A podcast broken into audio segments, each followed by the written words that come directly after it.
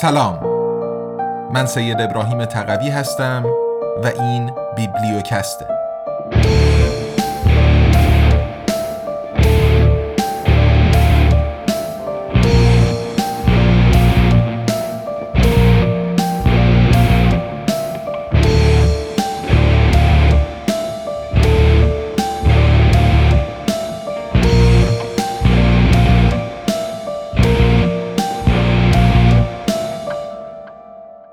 تاریخ اختلاط ایرانیان و ترکان.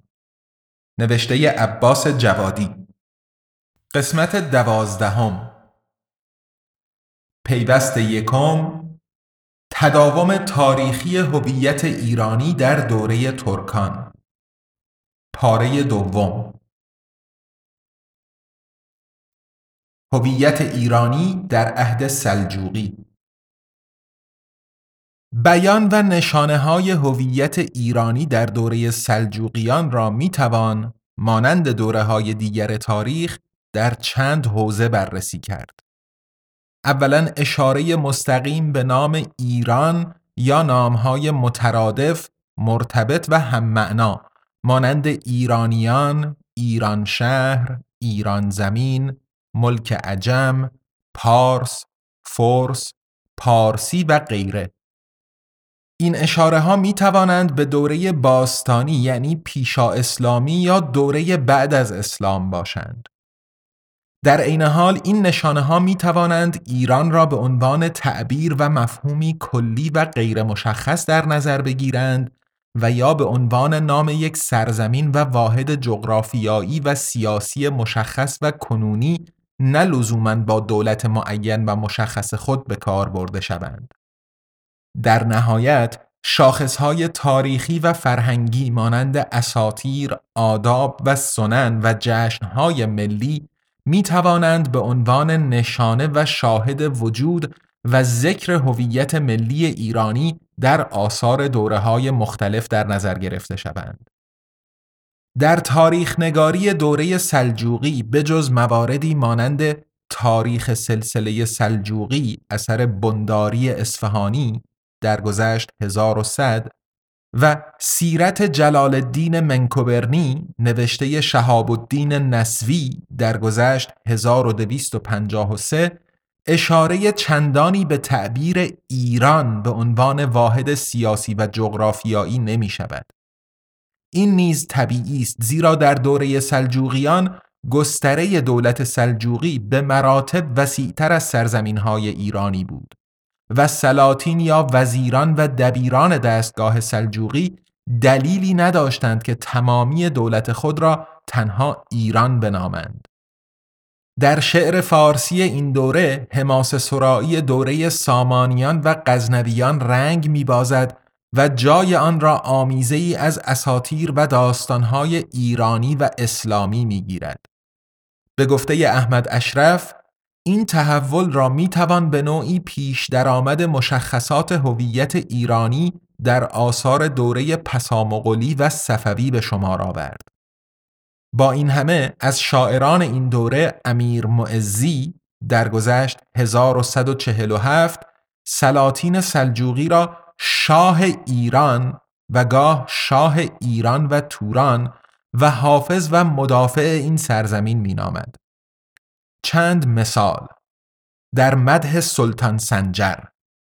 سایه یزدان و خورشید همه سلجوقیان ناصر دین خسرو مشرق که نامش سنجر است شهریاری که از خطاب و ناز او نازد همی.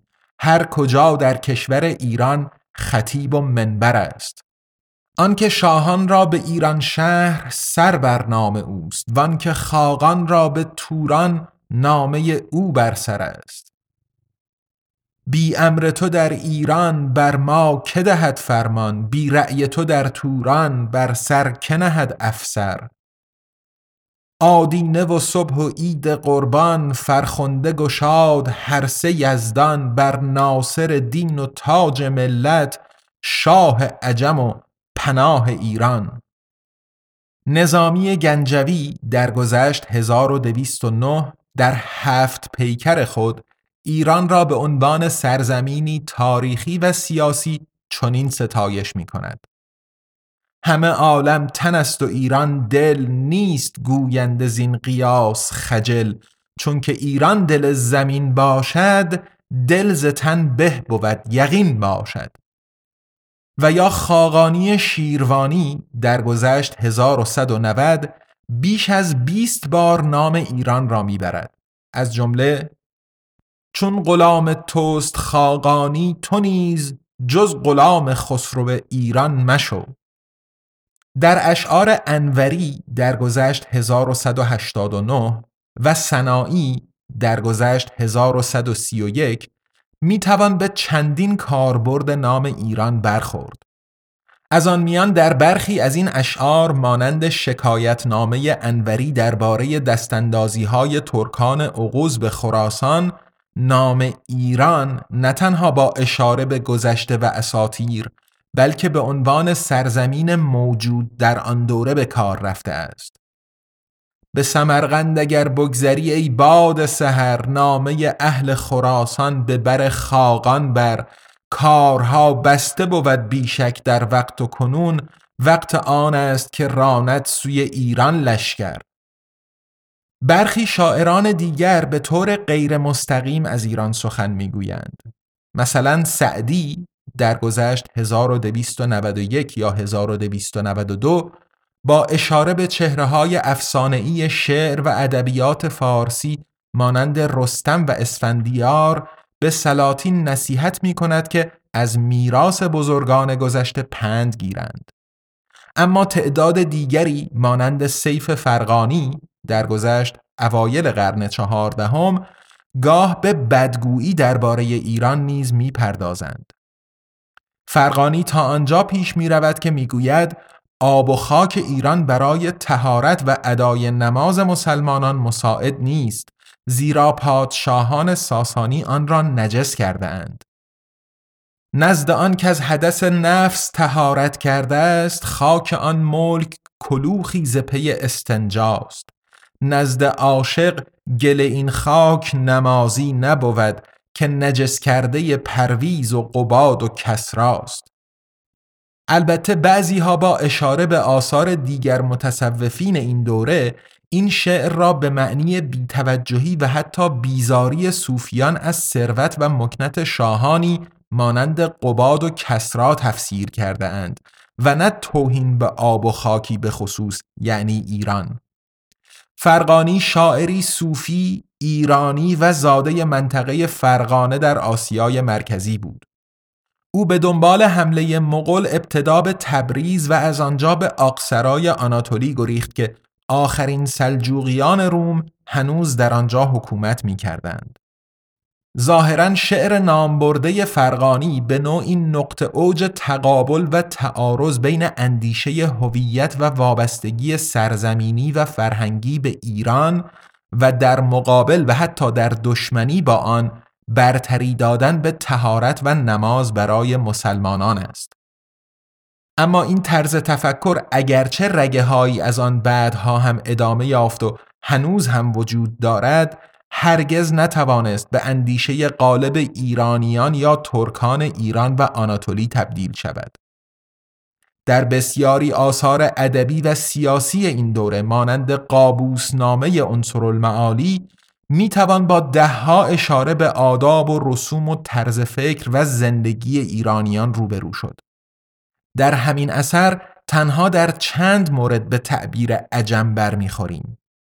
نظام الملک نیز در اثر معروف خود با عنوان سیاستنامه با کاربرد تعبیر تازیکان از ایرانیان بحث می کند و در عین حال به دهها مورد از زندگی سیاسی و فرهنگی و همچنین میراث و حافظه جمعی ایرانیان اشاره می نماید. دو اثر فارسی این دوره هر دو در اوایل قرن دوازدهم میلادی که شهرت به مراتب کمتری از شاهنامه فردوسی دارند هر کدام بیش از صد بار نام ایران باستان را می‌برند و از داستانها و افسانه های پارسی می‌گویند. یکی از این آثار کوشنامه اثر ایران شاه ابن ابوالخیر است که ظاهرا منابع متفاوتی از فردوسی را به کار برده است. اثر دوم بهمن نامه نام دارد که یک مصنوی حماسی شامل بیش از نه هزار بیت و مربوط به دوره پادشاهان کیانی است. این اثر به محمد ابن ملک شاه سلجوقی اهدا شده اما درباره نام نویسنده این اثر اطلاعات دقیقی موجود نیست. همچنین تاریخ تبرستان تعلیف ابن اسفندیار در گذشت 1217 ده ها بار نام ایران و تازیک به معنای ایرانی را به کار برده است. آنگونه که گفته شد ذکر هویت ایرانی نه تنها با کاربرد مستقیم نام ایران بلکه همچنین با در نظر گرفتن یک مجموعه یا کلیتی شامل اشاره به جنبه های اساتیری، قومی، فرهنگی و سرزمینی ایرانیان ممکن است. در همین رابطه قبلا به گلستان و بوستان سعدی قابوسنامه عنصر المعالی و سیاستنامه نظام الملک توسی اشاره شده بود. در این آثار اگرچه ذکر مستقیم نام ایران به معنی واحد سیاسی و سرزمینی موجود در آن دوره به سختی مشاهده می شود اما همه آثار مزبور سرشار از جنبه های گوناگون و رنگارنگ میراث تاریخی و فرهنگی ایران و ایرانیان است. شاید به همین جهت است که درست در دوره سلجوقیان زبان فارسی و نه عربی به ویژه در زمینه های معینی مانند شعر و ادبیات تصوفی مثلا اتار نیشابوری یا مولانا جلال الدین بلخی رومی به اوج شیوایی و محبوبیت خود در تمامی کشورهای اسلامی قرون میانه رسید. در همین دوره بود که فارسی تبدیل به زبان مشترک و نوشتاری دربار و دیوان در امپراتوری های عثمانی، آسیای مرکزی و دولت گورکانی هند گردید و شاعران و حتی خود سلاطین این سرزمین ها را به نوشتن شعر به فارسی برانگیخت.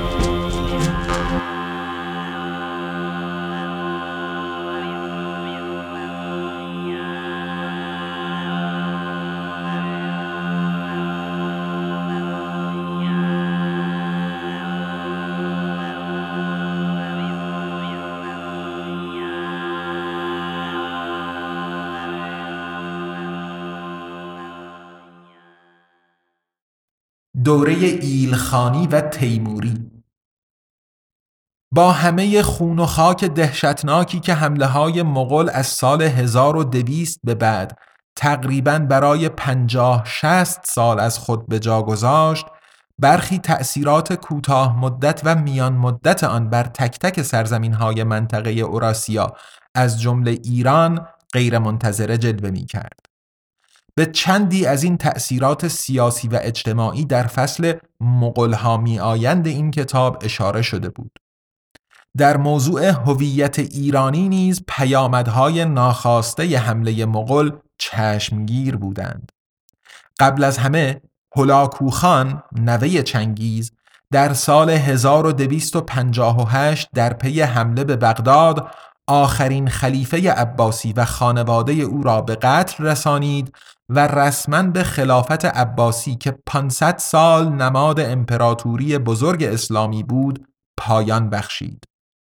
با این اقدام سرزمین هایی که در سه قاره آسیا، آفریقا و حتی بخشی از اروپا تحت یک خلافت اسلامی و عربی قرار داشتند به حال خود رها شدند و هر کدام متناسب با گذشته تاریخی و شرایط موجود خود به راه دیگری گام گذاشتند. علاوه بر فروپاشی دستگاه خلافت بدون تردید این نیز نقش مهمی داشت که حکمرانان جدید ایلخانی مسلمان نبودند.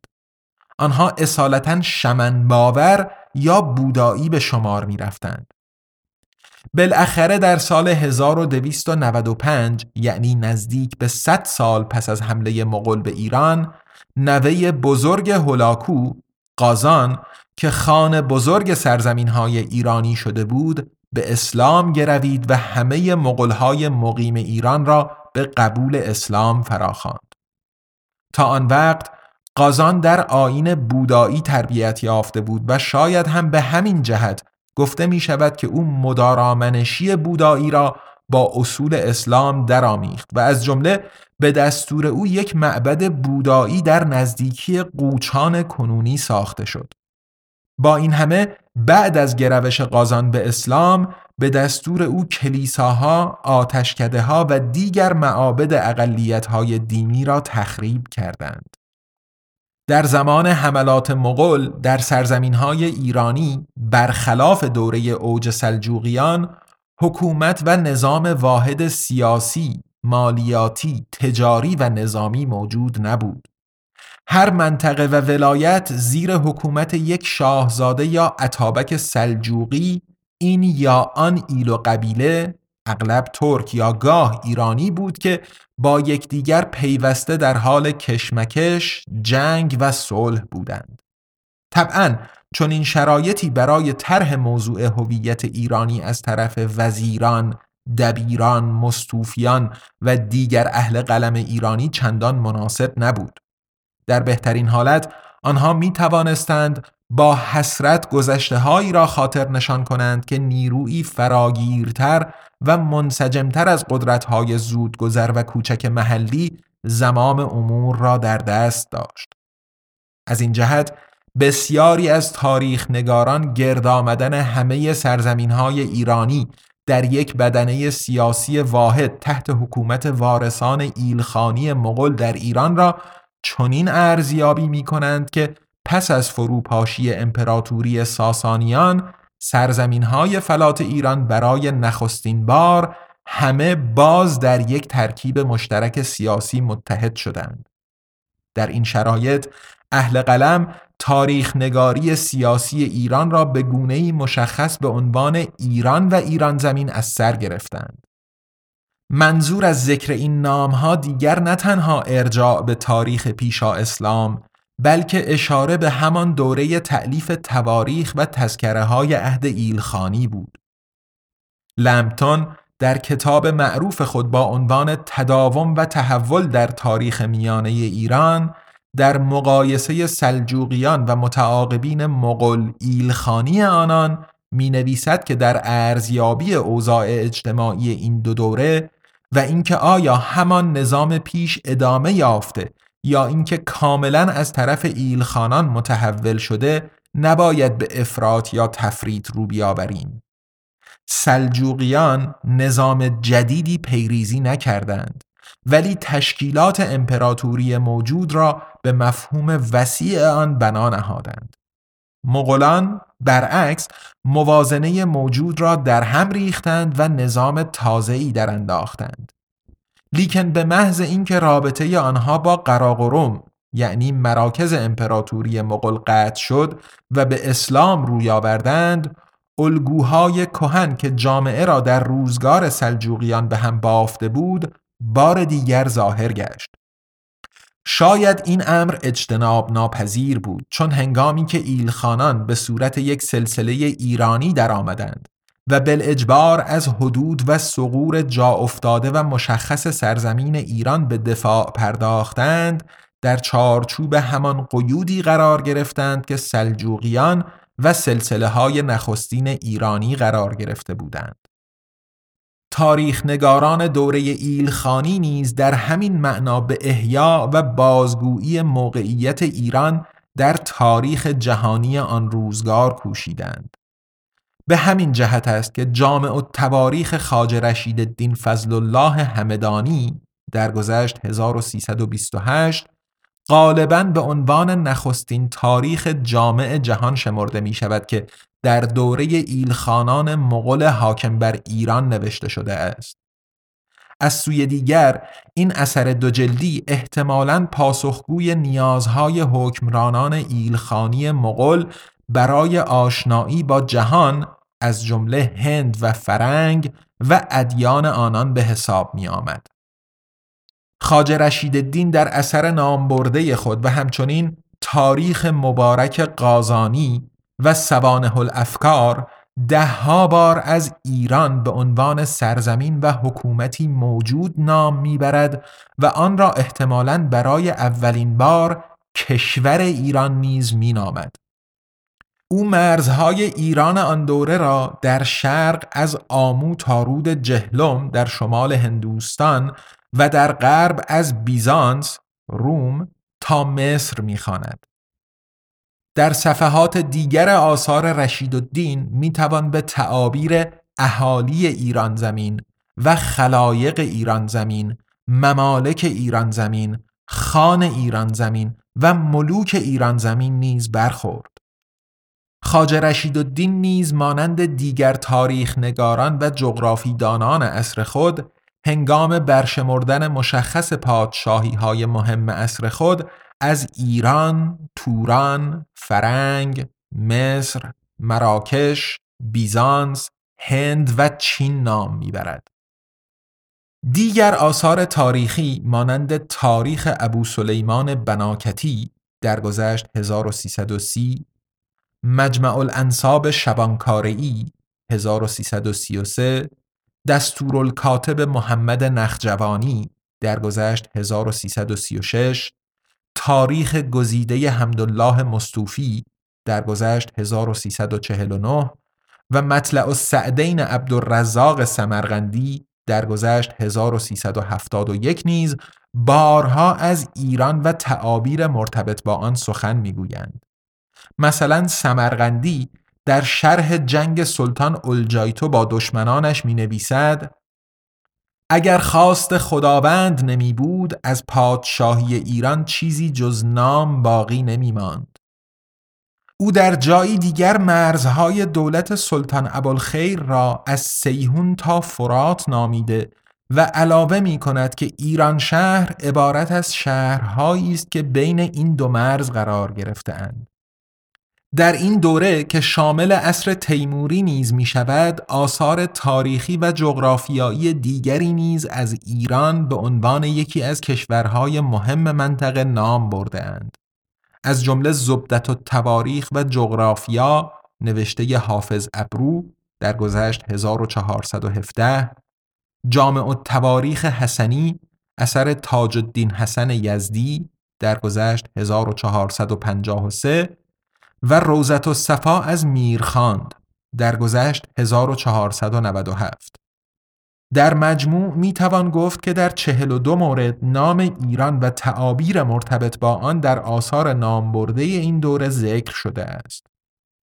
همچنین باید علاوه نمود که در اسناد باقی مانده از مکاتبات بین پادشاهان ایران و سلاطین کشورهای همسایه از دوره تیموری تا صفوی طبق شمارش احمد اشرف 19 بار به تعبیرهای ایران، ایران زمین، کشور ایران، شاهنشاه ایران، احوال ایران، ملوک ایران، ممالک ایران، شهریار دیار عجم، سپه سالار ایران و ایران و توران برمیخوریم. در فصلهای مربوط به سلسله های بعدی قراقویونلو و آقویونلوی کتاب حاضر نیز دیدیم که بسیاری از سلاطین مزبور از جمله جهانشاه قراقویونلو، اوزون حسن آقویونلو و طبعا شاه اسماعیل صفوی به عنوان پادشاه ایران تاجگذاری کرده و در فرمانها و نامه های بین آنها و سلاطین عثمانی و پادشاهان اروپایی پادشاه ایران نامیده شده اند. اما به نظر احمد اشرف اهمیت تاریخ و جغرافیانگاری دوره ایلخانی و تیموری به احیا و کاربرد فراوان مفاهیم ایران و ایران زمین محدود نیست بلکه این آثار در عین حال وسیقه جهت نشان دادن تداوم اندیشه ایران از دوران باستان تا عهد ایلخانی و تیموری به شمار می روند.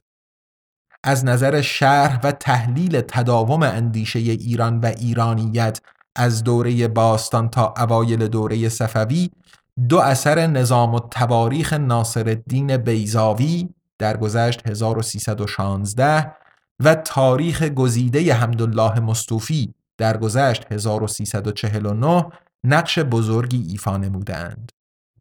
بیزاوی در مقدمه اثر فارسی خود می نویسد و این کتاب را از تاریخهای معتبر فراهم آوردم و نظام و تواریخ نام کردم چه در آن سلسله حکام و ملوک ایران زمین که طول آن از فرات است تا به جیهون بلکه از دیار عرب تا حدود خجند چنان که یاد کرده اند از زمان آدم الی یومنا هازا الی آخر. بیزاوی سپس تاریخ جهان از ابتدا تا به آن دوره را به چهار قسم تقسیم می کند. قسم اول در بیان شرح حال انبیا.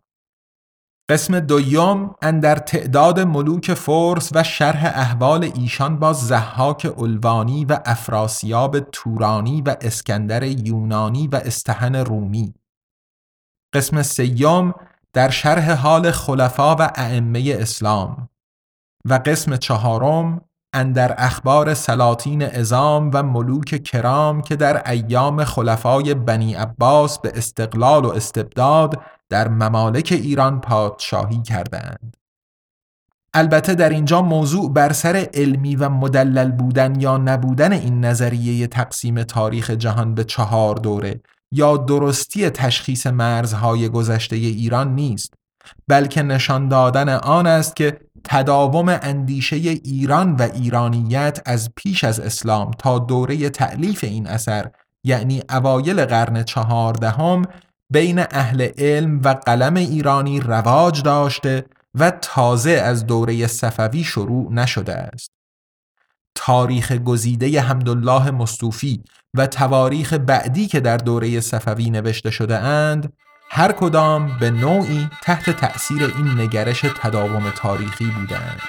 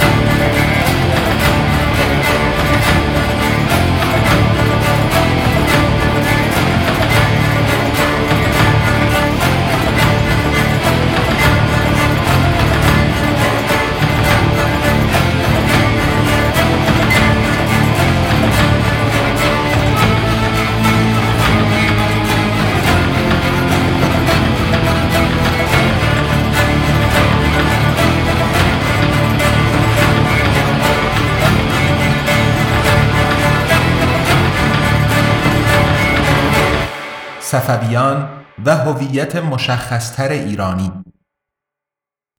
صفویان با همه تندرویهای مذهبی و سیاسی خود چهره مشخصتری به هویت ایرانی بخشیدند. ایران وحدت سیاسی خود را باز یافت و رسمیت مذهب شیعه اگرچه به غیر شیعیان غالبا به زور قبولانده شد هویت مذهبی جدیدی به ایران بخشید. برآمدن صفویان با قدرت یافتن دولت‌های عثمانی در غرب، گورکانی در هند و ازبکی در آسیای مرکزی همزمان بود. مردم آنها غالبا سنی مذهب بودند. از این جهت مذهب شیعه ایران صفوی را از دیگر کشورهای اسلامی متمایز می کرد. این هویتی قومی مذهبی بود یعنی نه فقط ایرانی بلکه ایرانی و شیعه روزگار صفویان ضمنا همزمان بود با ادامه گسترش نفوذ و محبوبیت زبان و به خصوص شعر فارسی در کشورهای اسلامی که از قرن 19 به بعد مردم کشورهای اروپایی را نیز تحت تأثیر خود قرار داد. در دوره صفویان اقدامات مهمی در جهت تلفیق آداب و سنن مذهبی و قومی ملی مانند مراسم آشورا و برگزاری جشن ملی نوروز انجام گرفت. پادشاهان صفوی لقب ایرانی شاهنشاه داشتند اما آنها در ضمن خود را کلب یعنی سگ آستان علی نیز مینامیدند. چنان که در فصلهای گذشته هم دیدیم پادشاهان آقویونلو و قراقویونلو نیز مانند شاهان صفوی تاج بر سر گذاشته خود را پادشاه ایران مینامیدند و سلاطین خارجی از جمله سلطان بایزید دوم عثمانی نیز در مکتوبات خود آنان را پادشاه ایران از نسل جمشید و فریدون خطاب می کردند. به خصوص در دوره صفویه باور به این حدیث از پیامبر اسلام ترویج گردید که خدای را دو گروه گزینند از جمله خلق او از عرب قریش و از عجم پارس. همچنین روایات مربوط به وصلت شهربانو از دختران یزدگرد ساسانی با امام سوم شیعیان حسین ابن علی رواجی بیش از پیش یافت. این روایات قبل از صفویه نیز موجود بوده و حتی در قابوس نامه المعالی کیکاووس زیاری در گذشت 1087 نیز ذکر شده. اما به نظر می رسد که با رسمیت یافتن شیعه به عنوان مذهب رسمی دولت صفوی این قبیل روایات نیز رسوخ بیشتری در باورهای مذهبی ایرانیان پیدا کرده اند تا همگونی ایرانیت و تشیع تحکیم گردد. در دوره صفوی روش تاریخ نگاری دوره ایلخانی و تیموری با تأکید بر هویت ایرانی همچنان ادامه یافت. قیاس الدین خاندمیر در گذشت 1524 که نخستین تاریخ نگار معروف دوره صفوی شمرده می شود، آخرین مورخ مشهور دوره تیموری و فرزند مورخ معروف همان دوره میر محمد میرخاند بود. سجل تاریخ او با عنوان حبیب و سیر از نظر کاربرد نام ایران و تعابیر مرتبط با آن جالب است. 28 بار در رابطه با ایران باستان، تنها دوازده بار در دوره اسلامی تا عصر ایلخانی و تیموری و 69 بار در جلد سوم شامل تاریخ دوره ایلخانان و تیموریان یعنی بیشترین تأکید روی هویت ایرانی در دوره ایلخانی تیموری بوده است. در دوره صفوی همین سطح بالای هویت ایرانی در تاریخ نگاری ادامه یافت. دیگر آثار مهم تاریخ نگاری این دوره مانند آلمارای شاه اسماعیل و آلمارای شاه تحماسب نیز بارها و بارها نام ایران و تعبیرهای مرتبط با آن را به کار گرفتند. نکته جالب دیگر که از نظر همگرایی و اختلاط تاریخی ایرانیان و ترکان اهمیت دارد تعلیف چند کتاب تاریخ توسط برخی از اعضای ایلات قزلباش ترکمن به زبان فارسی و اشتغال آنان در کارهای اداری و دبیری دیوان پادشاهان صفوی است. از آن جمله است احسن التواریخ حسن بیگ روملو درگذشت 1577 از لشکر قورچی ها یعنی نظامیان سلطنتی شاه تهماسب اول و مدتی بعد عالم‌آرای عباسی نوشته اسکندر بیک ترکمان معروف به منشی درگذشت 1629 از دبیران ارشد دستگاه شاه عباس کبیر چرا این نکته اهمیت ویژه‌ای دارد؟ اکثریت بزرگ ترک ها تا دوره غزنویان و سلجوقیان کوچنشین بودند. در دشت های آسیای میانه میزیستند و اساساً یا با جنگ و امور نظامی و یا با دامداری امرار معاش می کردند. در پنجاه سال پایانی دولت سامانیان در خراسان و ماوراء النهر 950 تا 1000 ترک ها در عین حال که به ولایات هممرز ایرانی دستاندازی می کردند به تدریج و از راه های مختلف مانند مهاجرت طایفه ها و قبایل یا به غلامی گرفته شدن آنان در حمله های همسایگان مسلمان ایرانی و عرب وارد دنیای اسلام شدند. ترک ها یکی دو قرن قبل از آن هم به صورت صلح آمیز و از طریق تجارت و وصلت در ماوراء النهر، فرغانه و خارزم و همچنین دهستان یعنی صحرای قراقم کنونی مسکون شده بودند.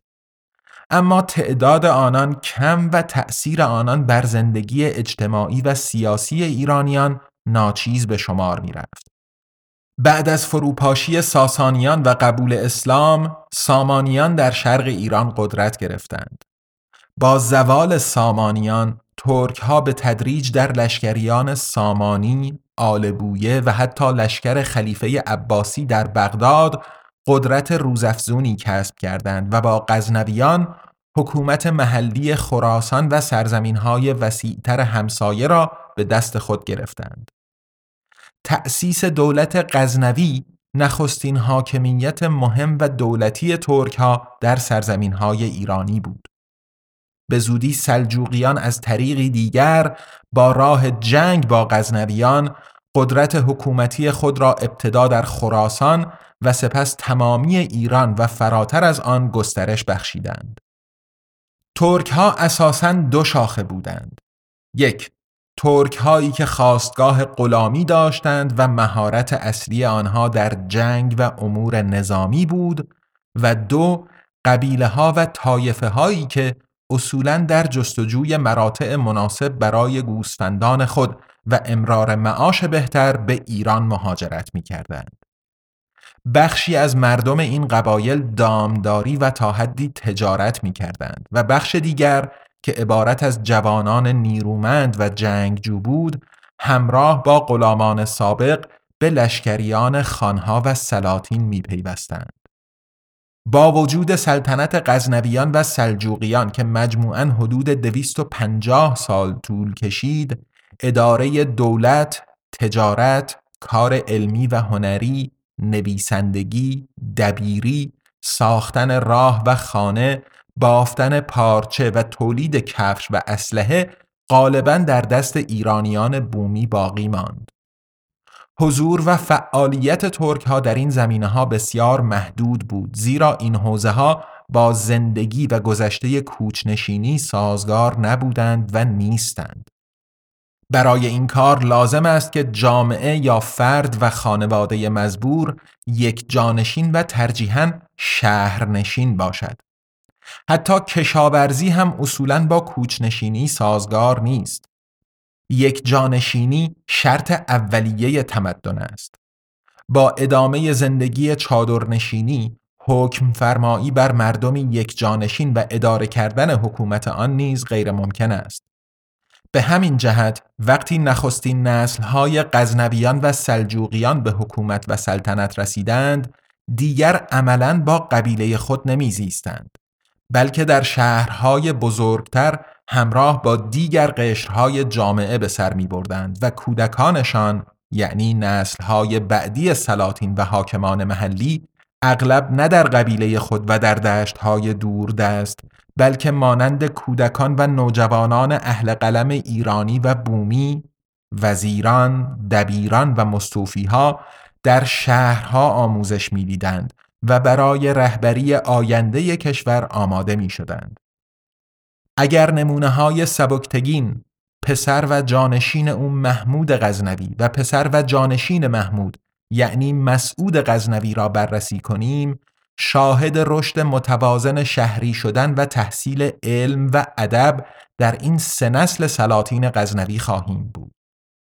اگر از سبکتگین که در قرقیزستان کنونی از طرف یک قبیله متخاصم ترک اسیر گرفته شده و در بازار بردگان چاچ به فروش رسیده بود صرف نظر کنیم پسر او محمود در غزنه افغانستان به دنیا آمد و به عنوان فرزند و جانشین خان یعنی سبکتگین فنون جنگاوری و تا حد امکان در نزد ادیبان دربار علم و ادب فرا گرفت.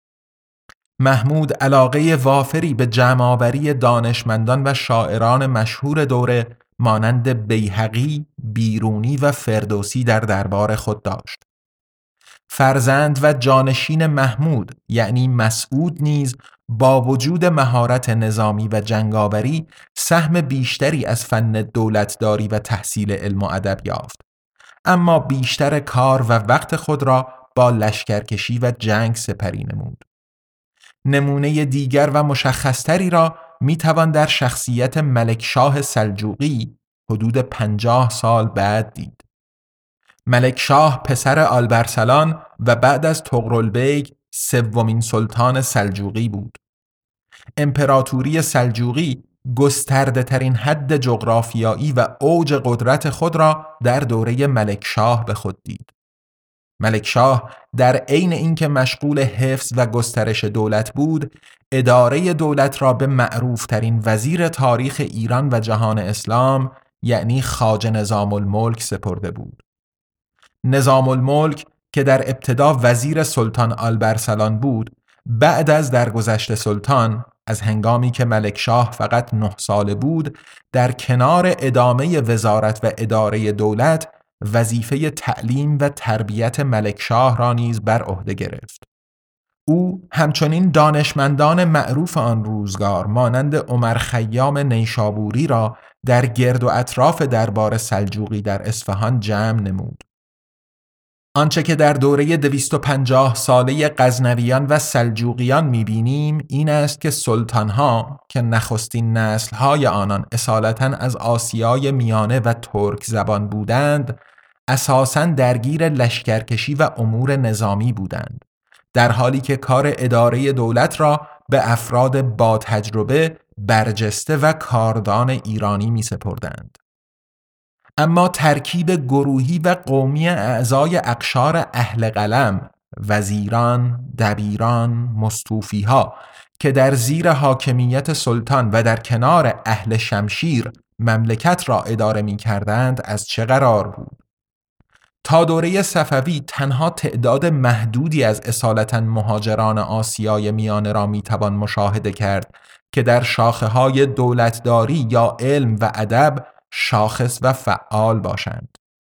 بدون شک یک دلیل اساسی این امر آن است که مهاجرت ترک ها به ایران و آناتولی گذاری پرپیچ و خم و اغلب طولانی از یک زندگی چادرنشینی به زندگی شهرنشینی بود.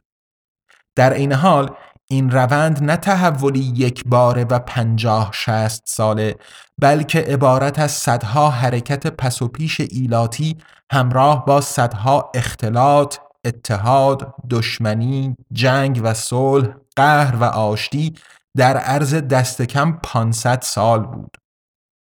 نمی‌توان نادیده گرفت که از اوایل قرن یازدهم تا اوایل قرن شانزدهم یعنی تقریبا برای پنج صده مهاجرت اقوام و طایفه های ترک از آسیای میانه به طرف ایران و از آنجا به سمت آناتولی، عراق و شام و در بعضی موارد برعکس ادامه داشته است. تنها بعد از چند قرن است که به تدریج شاهد چهره های برجسته ترک زبان در زمینه های مختلف اهل قلم می شویم. البته قبل از دوره صفوی هم دانشمندان و شاعران ترک زبان مانند اولوغ بیگ درگذشت 1449 و عمادالدین نسیمی درگذشت 1417 وجود داشتند. اما تعداد آنها محدود بود و از طرف دیگر تقریبا همه آنها از درون زندگی شهرنشینی برخاسته بودند و محصول اختلاط ایرانیان و ترکان محسوب می شدند. حسن بیگ از ایل روملو و نوه سردار معروف ایل روملو و حاکم قزوین در دوره شاه اسماعیل امیر سلطان روملو بود. حسن بیگ که در دوره شاه تحماسب اول جزو قورچیها یعنی گارد ویژه سلطنتی بود در دوره جوانی خود همراه با دیگر فرزندان طبقات حاکم تحصیلات معمول و لازم برای ایرانیان جهت کسب مقام اداری و دولتی را از سر گذرانید و در حوزه های منطق، کلام و خطاطی تبحر یافت. یکی دیگر از مورخین معروف ترکمن در دوره صفوی اسکندر بیگ روملو یا ترکمان معروف به منشی نام داشت که از دبیران خصوصی شاه عباس و نویسنده عالم‌آرای عباسی بود. دو جلد باقی مانده از احسن التواریخ حسن بیگ دوره اسلام تا شاه تحماسب را به قلم می آورد که اطلاعات دست اولی درباره حکومتهای تیموری و ازبک در شرق و دوره پیش از صفویان از جمله پادشاهان آقویونلو و سلاطین عثمانی به دست می دهد. اسکندر بیگ نیز از دبیران معروف دستگاه شاه عباس بود و از شاهدان شخصی بسیاری تحولات به شمار می رفت. عالم‌آرای عباسی اسکندر بیگ مهمترین اثر درباره دوره شاه عباس کبیر به حساب می آید.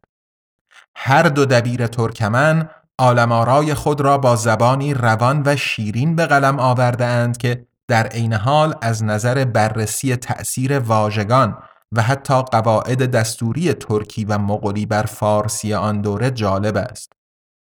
از این جهت است که دبیری و تاریخ نگاری حسن بیگ روملو و اسکندر بیگ ترکمان منشی اهمیت دارد.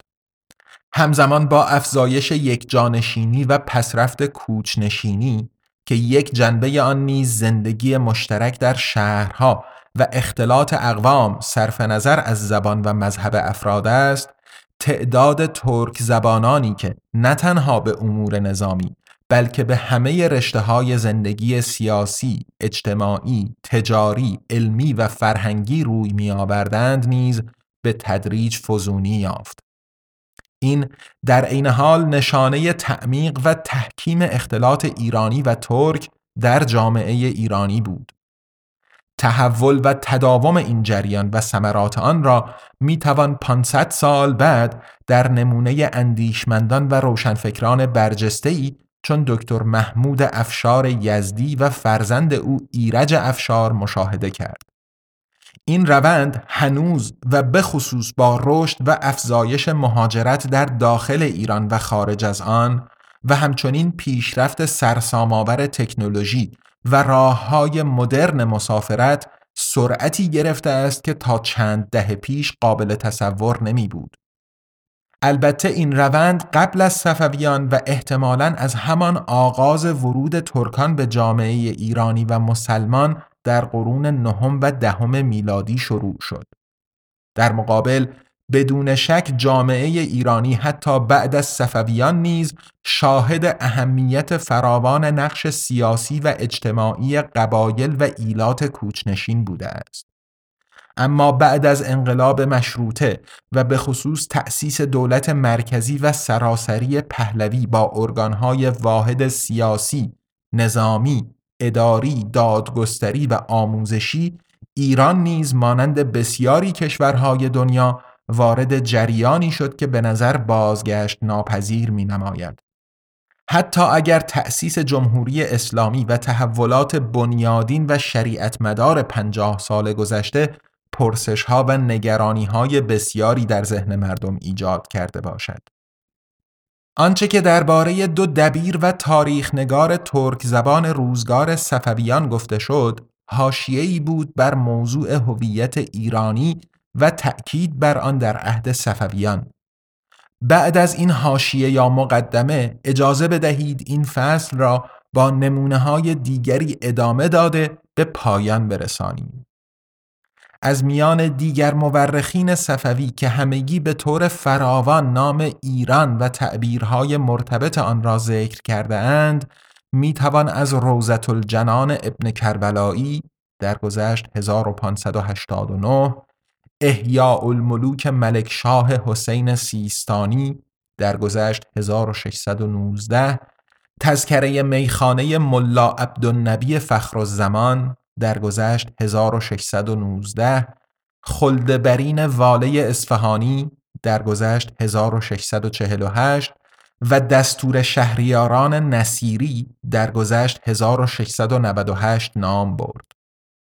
در همین رابطه اشاره به محمد مفید بافقی گذشت 1679 و اثر او موسوم به جام مفیدی نیز جالب است. در این اثر او بارها نام ایران و تعبیر عجم را به کار می‌برد.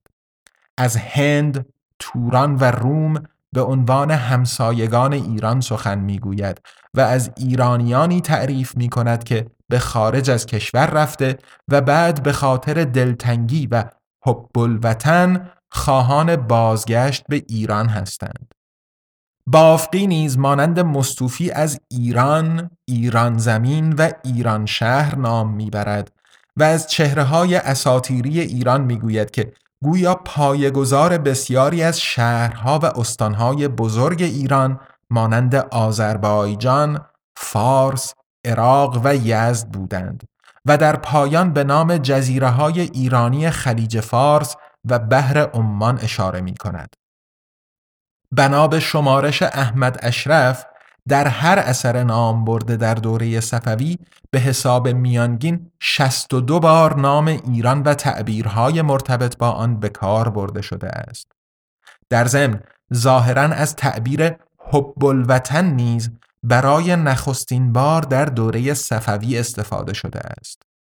به نظر شفیعی کتکنی حدیث مربوط به حب الوطن و من ایمان به معنی وطن دوستی از ایمان است نیز احتمالاً باید ساخت ایرانیان باشد زیرا در آن دوره ایرانیان با گذشته تاریخی خود دغدغه بیشتری نسبت به سرزمین ایران داشتند تا اعراب اساساً بادیه نشین که هویت قبیله‌ای آنان قویتر از تعلق به سرزمینی عربی بود. در مجموع می توان گفت که ایرانیان در طول تاریخ دراز مدت پیشا مدرن خود فراتر از احساس تعلق خانوادگی، محلی و منطقه‌ای یک هویت نسبتا منسجم فرهنگی و تاریخی نیز به وجود آوردند که از سرزمین‌های گوناگون ایرانی ریشه گرفته است.